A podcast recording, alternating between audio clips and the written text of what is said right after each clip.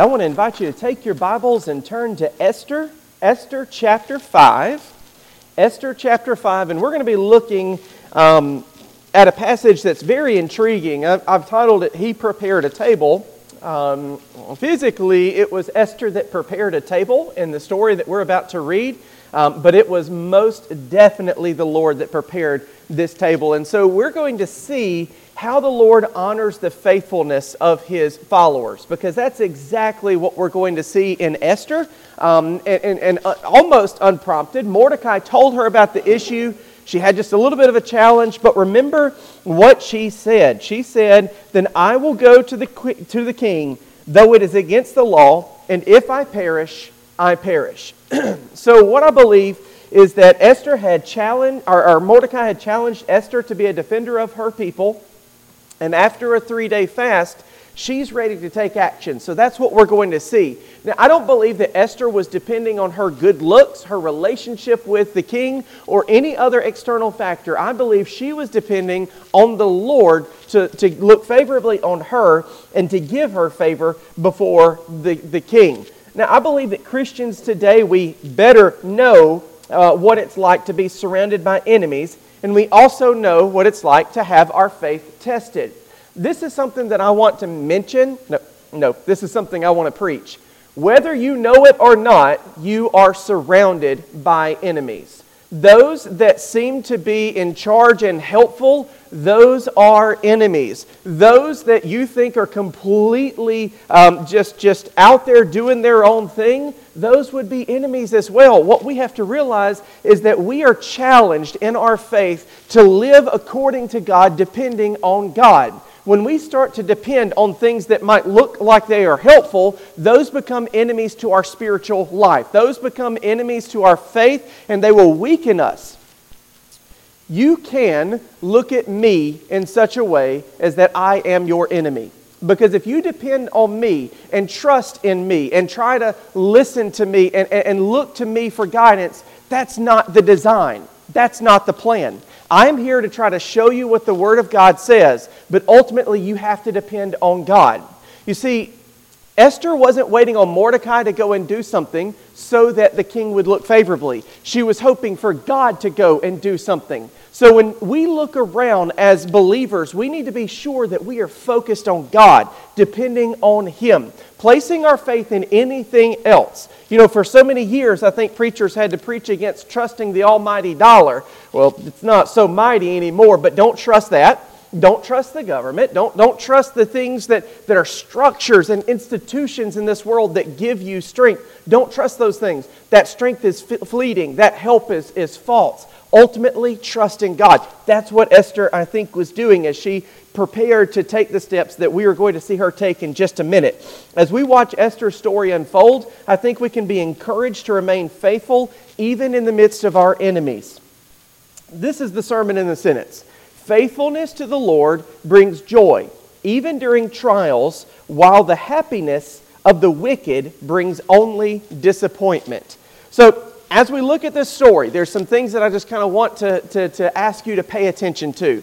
Pay attention to Esther, the things that she says, the things that she does. Um, think along the lines of what would I do? What would I do if I was in Esther's shoes? How would I have handled these things? Um, because Esther doesn't handle these things like I think a lot of us would want to handle these things. Um, when you have something that you've got to do and it's difficult, it's a challenging task, you want to get it out of the way. Well, Esther doesn't get it out of the way. She goes at a certain pace and a certain timing for everything, and I believe that she is guided by the wisdom of the Lord in this. But I also want you to look at Haman and, and look at how he acts and how he responds. Unfortunately, I think we can see a lot of this day's modern world in Haman. We can look and we can see how the world rises with the good things and the pleasing circumstances and how it sinks when something doesn't go their way. And so let's look at those two people, see the differences between the way they live and the way they conduct themselves in this chapter. So it's Esther chapter 5. We're going to read, well, the entire chapter, but it's only 14 verses.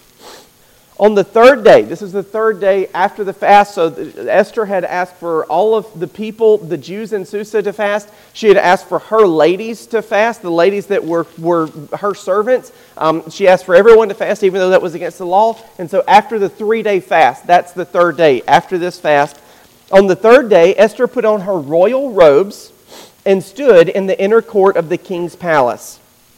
In front of the king's quarters, while the king was sitting on his royal throne inside the throne room opposite the entrance of the palace. It's a lot of description to let you know this is, this is the inmost part of the king's chambers. This is where the king does his king business. This is where people come to make supplications before the king. This is where the king makes his decisions. This is the king seated on his throne. This is the place that Esther was not allowed to go. And so it lets you see where she has went and where she has gone. Verse 2 And when, she, and when the king saw Queen Esther standing in the court, she won favor in his sight. And he held out to Esther the golden scepter that was in his hand. Then Esther approached and touched the tip of the scepter. And the king said to her, What is it, Queen Esther? what is your request? It shall be given to you, even to the half of my kingdom. And Esther said, If it please the king, let the king and Haman come today to a feast that I have prepared for the king. Then the king said, Bring Haman quickly, so that we may do as Esther has asked. So the king and Haman came to the feast that Esther had prepared. And as they were drinking wine after the feast, the king said to Esther, What is your wish? It shall be granted to you. And what is your request? Even to the half of my kingdom it shall be fulfilled. Then Esther answered, My wish and my request is, if I have found favor in the sight of the king, and if it please the king to grant my wish and fulfill my request, let the king and Haman come to the feast that I will prepare for them, and tomorrow I will do as the king has said. And the king or and Haman went out that day, joyful and glad of heart. But when Haman saw Mordecai in the king's gate, that he neither rose nor trembled before him, he was filled with wrath against Mordecai. Nevertheless, Haman restrained himself and went home. And he sent and brought his friends and his wife Zer, Zeresh. Uh, and Haman recounted to them the splendor of his riches, the number of his sons, all the promotions with which the king had honored him, and how he had advanced him above the officials and the servants of the king. Then Haman said, Even Queen Esther, let no one but me come with the king to the feast she prepared. And tomorrow also I am invited by her together with the king. Yet all this is worth nothing to me so long as I see Mordecai the Jew sitting at the king's gate. Then his wife and all his friends said to him, Let a gallows fifty cubits high be made, and in the morning tell the king to have Mordecai hanged upon it. Then go joyfully with the king to the feast. This idea pleased Haman, and he had the gallows made. How are you going to make that a happy story? Okay, so let's look at this. The first thing we're going to look at is the big risk, because that's exactly what Esther is doing. She is taking a very big risk as she steps out of the place where the women are supposed to stay and, goes into the inner circle of the king himself. Many years before the events of this chapter, the servant of the Lord, King David, wrote about a table that the Lord would prepare in the presence of his enemies. I believe that table was in Esther's mind as she began to go through this. Why would you say the king is her enemy? The king is her husband. The king is the reason she's been elevated to the position she's in. The king is the reason that she has all of the fineries and royal robes to put on. The king is the reason that she is protected, that she has food to eat, that she could likely escape this whole disaster that's about to come to her whole people. Well, the king, one, is not God. The king, two, he is very unstable. He changes his mind constantly based on his advisors. And three, and probably the most importantly in this particular story, the king has the power of life and death over Esther. If she does something that does not please him, he can have her killed. He can have her exiled. He can have her treated any way that he wants to have her treated. So we have to understand that the king is her enemy. And obviously, Haman is her enemy because Haman is the one who has come up with the plan to have all of the Jews killed because he was offended by one of the Jews. And so when we look at this, we see that Esther is about to get herself in a position where she is surrounded by her enemies, but yet there is a table there that God has prepared. The king knew that his needs uh, would not be met, and his fellowship with the Lord, or this is still about David, the king knew that his needs would be met and his fellowship with the Lord would be unbroken, even though he was surrounded and outnumbered. So think about David for a minute before we think about Esther. David was always, it seemed, on the run or in trouble or surrounded by enemies, and, and, yet he knew that God would provide for him. What we have to remember in our lives as well is that we are surrounded by enemies. The things that you think are good for you, th- th- those things will offer you things that you don't need. You might say, Well, I, I, I have a good job and I like my boss. Well, your boss might ask you to do something or give you an opportunity, even thinking that they're helping you, but it's something that would take you further away from the Lord. We have to to realize that we need to seek the Lord first before we do anything, before we say anything. Look at Esther's example. Now, Esther spent three days fasting and in prayer and asked all the Jews in the land to do the same thing before she made her decision and before she made her moves. This is important, and this is definitely something um, that we would need to, to, to do. So Esther certainly would have known a thing or two about being surrounded and outnumbered by her enemies. So, as a woman in the Persian Empire, an independent action or any independent action she took would be a risk. Women were not supposed to be independent. They were not supposed to have minds of their own and, and do things that they wanted to do. That was not part of the culture. So she is surrounded, every man she's surrounded by is an enemy and a threat to her. As the queen, her entire life was on display, and she could get in great trouble uh, just by uh, making a simple request at the wrong time, which is what she's about to do. So understand that when Esther walks toward the king, when she enters into this inner room that he has, she has put herself at great risk. Not risk of falling out of favor with the king, but ultimately life or death. That's where she's at. So, after the three day fast, that she had requested, Esther puts on all of her queenly glory and bravely approaches the unapproachable queen, king. Now, she would have, you know, after a fast, the, the, you don't always feel great. Um, not eating for three days, she may not have felt great, but she would have brought, put on the best finery that the king had provided for her. She would have went through all the, the steps that, that beauty required in those days. Now, these are some of the great mysteries that men are not aware of. What happens from the time that a woman gets up off the couch and goes and gets ready and then presents herself prepared? What, these are mysteries that men don't know. But whatever it was, Esther went through that process and she turned the head of the king. Whatever she did, it was an amazing thing. So this moment had to be one of the most intense moments in all of Esther's life as she stood waiting to learn whether she would live or die, because that's exactly where she's standing. So she had put on all the finery, everything that she had, everything that she knew that she could do to change the king's mind. But was her faith in her beauty? It doesn't seem so. Was her faith in her clothes or the finery? It doesn't seem so. Now, she did all that she could do, but it didn't seem that that was where her faith was. Was her faith in the king? It doesn't seem so. It seems that her faith was in the Lord. As you read the very end of chapter 4, it seems like she figured she might die.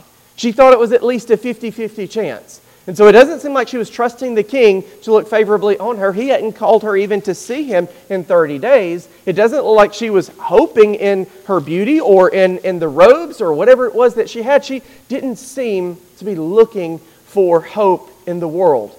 She seemed to be looking for hope in the Lord Himself. So it had been over 30 days since the king had sent for Esther, and maybe, maybe he had forgotten just how beautiful she really was. Maybe he was having a good day, and when he saw her, it made things get even better. Maybe he was having a bad day, but then when he saw her, he remembered how joyful he was. Whatever happened in his own mind, God worked it out to where he looked favorably upon the queen. God ordained this response. Now, this wasn't just a, hey, honey, how are you? But the king responds with, with the power of life and death. He responds by reaching out his royal scepter. Now, what that meant is that he had shown favor, like he had granted her the right to break the laws, to break the tradition, to go against what was supposed to be. Because remember, she was not supposed to approach him until he had requested her or summoned her. So, in this moment, when the king stretches out the scepter, the battle may not have been won, but Esther knows that she is favored not only by the king, but also by the Lord Himself. God is blessing her work at that point, and she knows it. So she approaches the king and touches his scepter, uh, and that's an act of humility. That's what she was supposed to do because uh, of his acceptance. And the king is so delighted to see Esther that he is willing to give her anything she might ask, up to half of the kingdom. So this is, this is not just a, hey, I'm glad that you're here. This is, you feel the need that I didn't even know I had, so you can have anything that you want up to half of the kingdom. Now, I actually read some things where people were trying to calculate what that value might have been. We have no idea the wealth of the Persian kingdom at this time because it was vast. It was the biggest empire the world had ever seen. They had things that they didn't even know the value of. They, they had gold. They had, they had, you know, obviously they had the Middle East, so they have all the oil that everybody was sitting on that nobody knew anything about at that time. They had all kinds of amazing power and wealth and the splendor to be able to throw a, a, a half a year party and, and, to shut down the government and just let everybody celebrate for half a year. Remember, that was in his third year and things had gotten better for Xerxes. So, just how wealthy, just how powerful, just how much did he have? Now, the king was likely used to dealing with superficial people superficial women, superficial men. Give them something. Give them something gold. Give them something of a precious jewel. Give them something, and they're happy. Uh, so he likely believed that, that Esther's request might be material in nature, even though she probably hadn't spent a lot of time asking the king for gold and fineries and all those kinds of things. That's probably in his mind you know, whatever she asked me. If she asked me for, you know, a, you know, a, a, gold ring or diamonds or whatever, I'll give that to her. No problems, no questions asked. That probably was what was in his head. But Esther wants to charm the king and keep him waiting to reveal her real request. So what she asks is, Come to this banquet. You and Haman come to this banquet. She doesn't tell him what she really wants. The king knows that the request is not just to come uh, to the banquet. She has something that she wants, or she wouldn't have risked her life. She's not going to risk her life to invite him over for dinner. So he knows that there's something bigger going on here, but he's willing to play the game. He's willing to pursue, he's willing to wait. So she invites the king and Haman to attend a banquet that she's prepared, and her boldness, Esther's boldness, that's, that's, this is holy courage here, or boldness, is certainly an example for us as we face dangerous times. But the real lesson is in the way that God directs these events. Without going into all of it, I just want to remind you Esther was not queen before God ordained it. God has put together this entire plan for this entire moment. Now, even Haman, even Haman, the reason that we're all here, because Haman wants to kill the Jews, even Haman is part of God's plan to show what God can overcome, what God can do. You know, you don't tell people what they can't do because that's what challenges them and makes them just kind of keep going keep pushing a little bit more? Well, it was said that you can't break the laws of the Medes and the Persians. And over the next few weeks, as we study this passage, we're going to see that God can break that law and any other law that mankind can put up. Anything that mankind can do, anything that mankind can say, hey, this is the thing that's impossible. This is the thing that can't be done. This is the thing that's going to be the end of us. This is whatever. God can break that. God can fix it. God can we have to be faithful. We have to be faithful. And remember what Mordecai said. Mordecai told Esther, God's going to deliver us, whether you're part of it or not. And I believe the same is true for us today. God is going to accomplish His will, He's going to have His plan come to pass. And we can be a part of it or we cannot be a part of it. But it is a choice that we must make. So God blessed the faithfulness of Esther by making the king abundantly favorable to her. Is the king still dangerous? Is the king still an enemy? Yes, he, he's still dangerous to her. He could still take her life. He could still reject when he, she actually asks, makes her full, full request. There's any number of things that could happen. But God has made her favorable in this moment, in this time. When we look at the history of the Jews, for example, we see a whole bunch of examples of them being receiving and getting favorable treatment. There's also a whole bunch of examples of them not getting that favorable treatment. But when we especially look in the ancient times, God made sure that they received favor. Now, here we are as a group of Christians, so many years later. Do we receive favorable treatment? Some would say yes, some would say no. What I will tell you is that if we are faithful to God, He will absolutely be faithful to us. Now, our circumstances will be vastly different than that that Esther was facing, but God will give us favor with the right people when we are faithfully seeking to obey His will. That won't necessarily make them Christian. Xerxes didn't become a Christian or a follower of God over this, but he was used by God to spread God's favor among his people. So now let's look at this banquet, the first banquet. It starts, um, you know, as, as we get into it, it starts basically in uh, verse 5, um, where the king orders to bring Haman um, very, very quickly to, to get to Esther's banquet, the one that she has requested for him to attend. So the king was glad to bring his newly promoted official along with him uh, to this banquet whatever Haman did, some kind of advisory role, we don't know exactly what his true job was, but the king depended on Haman and, and spent time with Haman. And, and remember, they sit back and enjoy a strong drink while they talk about the fact that the Jews are all going to be killed. So they were friends, they were close, they worked together, and the king was ready to bring him along. But it seems his real eagerness was to remain in Esther's presence. Hey, get him here quick so that we can go and be with Esther even more. It wasn't a love potion, it was the power of God. So it seems that, the, that in the Persian Empire, any conversation worth having was also worth delaying. Um, you, you learn a lot from people by watching them eat. Um, some people go for the best thing first, the thing that they love first, they, they go for that right away. Other people work around that thing that they love. They, they, they eat all the things that they don't love so much so that they can save and, and enjoy the thing that they like. Well, this Persian conversation, the conversation between the king and Esther here is like that.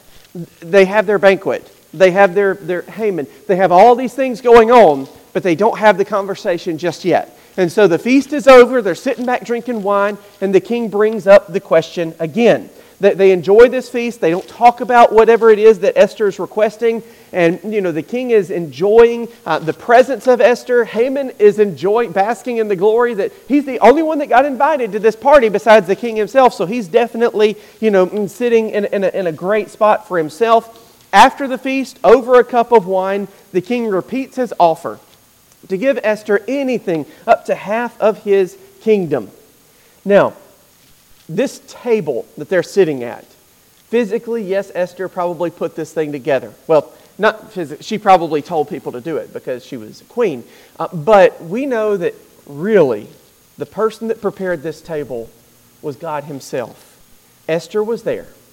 Esther was by the king that had given his signet ring to Haman, and Haman had used that signet ring to sign the death warrants of all the Jews. She was surrounded by enemies, but that was her table that the Lord Himself had made. So the king could take her life. Haman wanted to take her life, he just didn't know that she was a Jew. Esther, in an act that can only be understood as divinely granted wisdom, stalls even more. She makes the king wait even more, come to another banquet the following day. Now, why did she do this? This is one of the things when, when I ask you to read and think about what, what would you do? So maybe the banquet, maybe the banquet would have been a good idea. Make the king happy, give him food, give him wine, make him happy, and then make your request. But that's not what Esther did. Esther received favor from the king, he extends the scepter. Then she invites him to a banquet. And when he's pleased and happy and everything's going well, she still will not ask the question. She waits another day. Now, as we see the events unfold, we understand what's going to happen. And if you haven't read ahead to chapter 6, then, then you don't know all that's going to happen yet. But, but I'm telling you, God had a plan, and it is good that she waited one more day. She didn't know what Haman was going to go home and do. She didn't know what the king was going to do when he couldn't sleep that night. She didn't know any of the things that were going to happen, but yet it happened. And it was God's plan, and it was God's work, and it was God's will. So she is patient when it doesn't even seem like she should be patient. So, the only other guest, obviously, is Haman. And she's used this, this courage. She's received divine favor. Uh, and many of us, I think, would be ready to kind of, kind of push the bubble here, to go ahead and ask the question but she's willing to wait on the Lord's leadership and make her request known. So God had directed every event, every step of this event up till now. It was not time for, for Esther to rush it, to become foolish, to go outside of God's plan. How hard is it for us to wait on the Lord?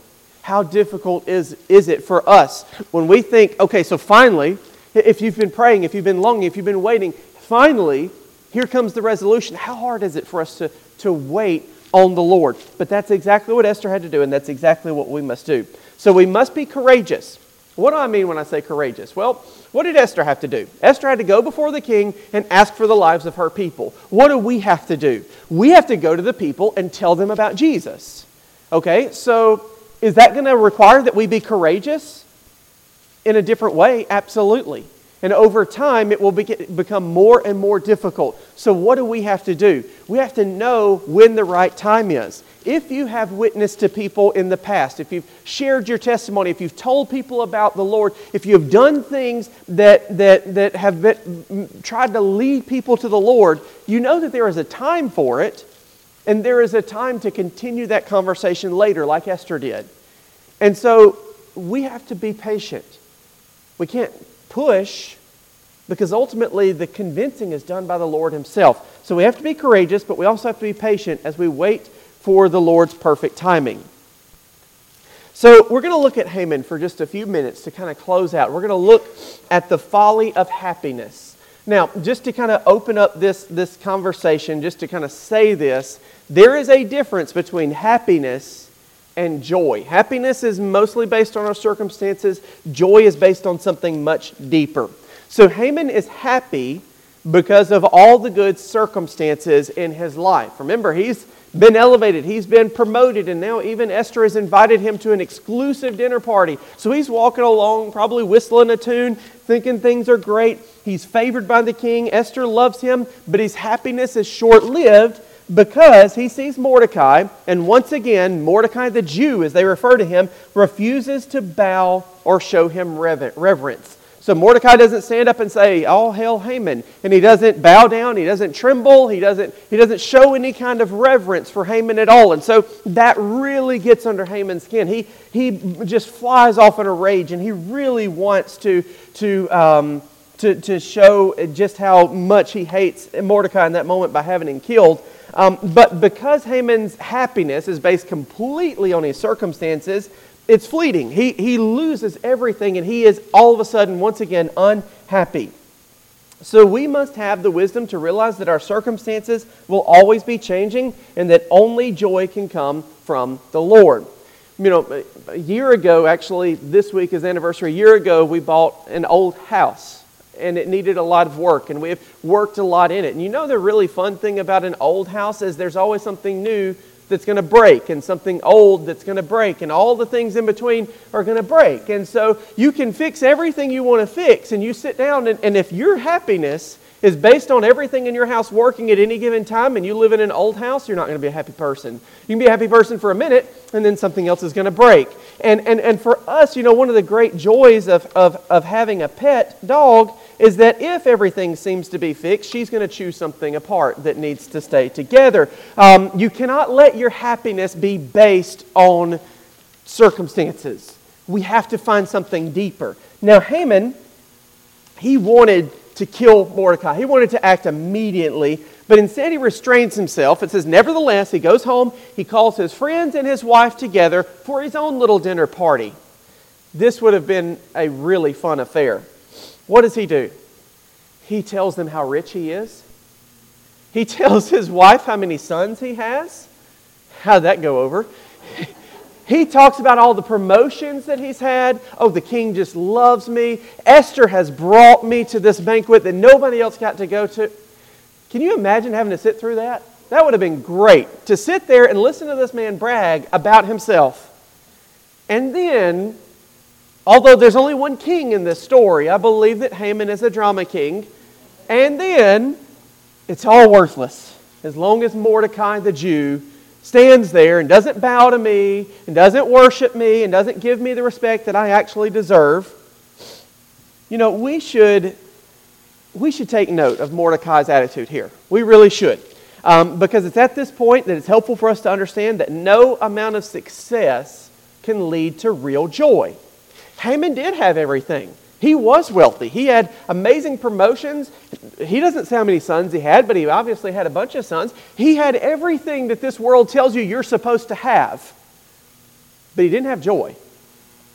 It could be taken away in a heartbeat just because of what someone else does, because of what someone else doesn't do. We have to realize that happiness is always going to be fleeting. It is always going to be taken away in a moment. But joy, joy is what we must seek. Now, Mordecai, I mean, now Haman himself, he remains unhappy. He remains pouty, or however you want to say it, until his wife suggests, well, why don't you just build a really big gallows and have the king kill Mordecai? And all of a sudden, he's happy again. Can y'all, can y'all see a toddler in all of this? A toddler pitching a fit about something, you know, why can't I get a handful of air or something, some things that they try to do sometimes. And, and you have to say, well, here, why don't you just have this sneakers and be happy with it? And he says, Okay, I'm happy. I'll just do that. So he goes and he has this gallows built. Now, the description of the gallows it says 50 cubits high. A cubit is roughly 18 inches. That means that this gallows was going to be 75 feet high. Was it really 75 feet high? People debate and they ask the question, but it definitely gets the point across. Um, there was this old, um, well, it's probably not old to some folks, but there was a Western called Hang 'em High. This definitely kind of fits that pattern there of hanging him high. That was the whole point. It was let everybody see what happens to somebody that will not bow to the mighty Haman. In Haman's mind, and I do believe he was deluded, to be totally honest with you, but in his mind, he believed that if he went to the king and said, This man didn't bow to me, you need to kill him, the king was just going to let it happen. And from what we've seen from Xerxes, it may happen. It may be that way, but you have to look at just how petty and, and how small minded Haman really is. We have to look at this. And then we have to look in the mirror and be sure we're not Haman. We have to be sure that we are not this man. That we are not this man, that everything in the world can be going right for us, and one thing doesn't work, and all of a sudden we're down in the dumps and we're feeling sorry for ourselves, and somebody's got to die. Because that's exactly where Haman was. He, he knew that for him, everything would be terrible until Mordecai was dead. And so his wife gives him the one suggestion that he really needed to have. Haman wanted to see Mordecai dead. So he believes he can just go to the king in the morning, have Mordecai executed, and then go to the banquet, the second banquet of the, of the queen. And he believes that this has nothing to do, one has nothing to do with the other. Now, his foolishness really needs to be an example for us. He wants what he cannot have. He plots against God's people and only finds joy in worldly things. Now, in that list, hopefully, there's at least one of those that doesn't work for us plots against God's people. But do we sometimes want things that we can't have? Do we sometimes only find joy and happiness in the worldly things? That's why I'm telling you, you are surrounded by enemies. I'm not telling you that I'm going to do anything to harm you. And most of the people around you are not going to try their best to harm you. Hopefully, there's not that many Hamans walking around the world that's going to see you do something and try to kill you for it. But all of those things are dangerous. All of those things are our enemies. Because if it can give happiness, it can take happiness away. It can make us sorrowful, and God's people are not meant to be sorrowful. We are supposed to rejoice in Him not weep over the lost and broken things of the world. That's not what we're supposed to do. You know, if you look at your bank account one day and it makes you happy. There'll be a bill coming, and then you'll look at your bank account and it won't make you happy. You can't worry about those things. If you look at your house today and everything is right, and a storm blows through in the night, and then the yard is ruined, you can't let that be the only source of joy and happiness that you have in life. We cannot use Haman as a good example. He must be a bad example, an example of foolishness. You know, I believe that there's a chance that we're going to have an opportunity very soon to be faithful to the Lord in a hostile environment. Let me tell you that the institutions, the powers that be that are Christian, many, many of them have been compromised. Many of those things that are supposed to be the, the lights, the, the leaders, those things out there, those have become compromised. Esther didn't have a organized religion at that particular point to stand up for her.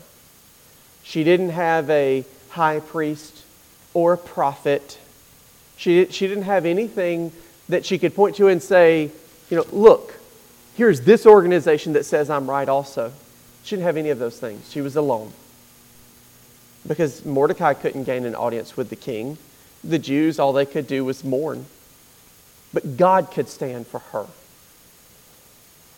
And what I'm suggesting to you is that even though it seems like we live in a Christian nation, many of the Christians themselves have become compromised. They have become dazzled by the joys and the splendor of this world, and their eyes are not on the Lord, but they are more like Haman, looking at the circumstances, looking at the physical, material things of this world, and saying that's what ultimately matters. It's not. And when we get caught up in those things, we lose. We do not please God. We do not serve Him because we're not motivated to serve Him. If the only thing that matters to you is the Lord, then you will work toward Him. But if there are other things that give you happiness and make you feel good, that's what you'll go after. We must focus on the Lord him, and Him alone. We must trust Him obey Him, and wait for Him to lead us to the table that He has prepared for us in the presence of our enemies. And so, church, this morning, there's a couple of things that I want to challenge you to do. One, make sure your salvation. Make absolutely certain of your salvation. Know that you trust God and trust Him alone. There's no other way. There's no other way that we will survive. Why did Jesus get so angry when he mentioned the lukewarm Christians at Laodicea? He said, You're neither hot nor cold. I will spew you out of my mouth. I'm not going to translate that any further for you, but it's not good. The reality is, lukewarm Christianity is deadly Christianity. I believe the lukewarm Christians can love the things of God and they can love the things of the world. And so they back and forth back and forth. We're happy, we're sad. Make sure your salvation. Let me say it another way. I don't believe Jesus saves anybody to lukewarmness. I believe he saves us to be like him. He saves us to become his. We don't give a part. We must give all because he gave all. So that's the first challenge. Make sure your salvation, make sure you are trusting the Lord Jesus Christ. Turn away from your old life, turn away from your sin, make sure you're trusting in Him. Now, the second thing that I want to challenge you to do is to figure out where God wants to use you. Now, it could take you years. By some estimating, Esther may have been queen for 7 to 12 years before she went into the king's inner room that day and was able to reach out and touch his scepter. So maybe she didn't know for a long time why God had her where she had her. But she was going to be faithful until she knew. And that's what I challenge you to do. How is God going to use you? God's retirement plan starts in heaven, not on earth. So no matter how old you are, no matter what we have done, He is not finished with you. He has you here for a reason. What is God going to do? And then, third, the third thing I'll challenge you with is, is, is stop looking at the world and what it has because there are bad things that all it's going to do is get you down, and I believe that's an enemy for us. There are good things that might get you excited, but that is also an enemy for us. Look to the Lord. Look to Him for the joy, for the satisfaction. Look to Him. Let Him lead you and guide you, and then we will be faithful. I'm not telling you to be Esther, but I am telling you to be like Jesus. And Esther was a lot like Jesus. She was sent for a time, for a purpose, for the deliverance of her people. And Jesus himself was sent for a time and for a purpose and for the deliverance of all people. So let us be faithful to God. Let us trust him. Make sure your salvation. Find out what he's got you here for. And let's get our eyes off the world and our eyes on Jesus Christ. Let's have a word of prayer. Heavenly Father, I thank you so much for this time to gather together. I thank you for your word, which guides us. The example this morning of Esther being brave and willing to stand in front of the king when she was not invited.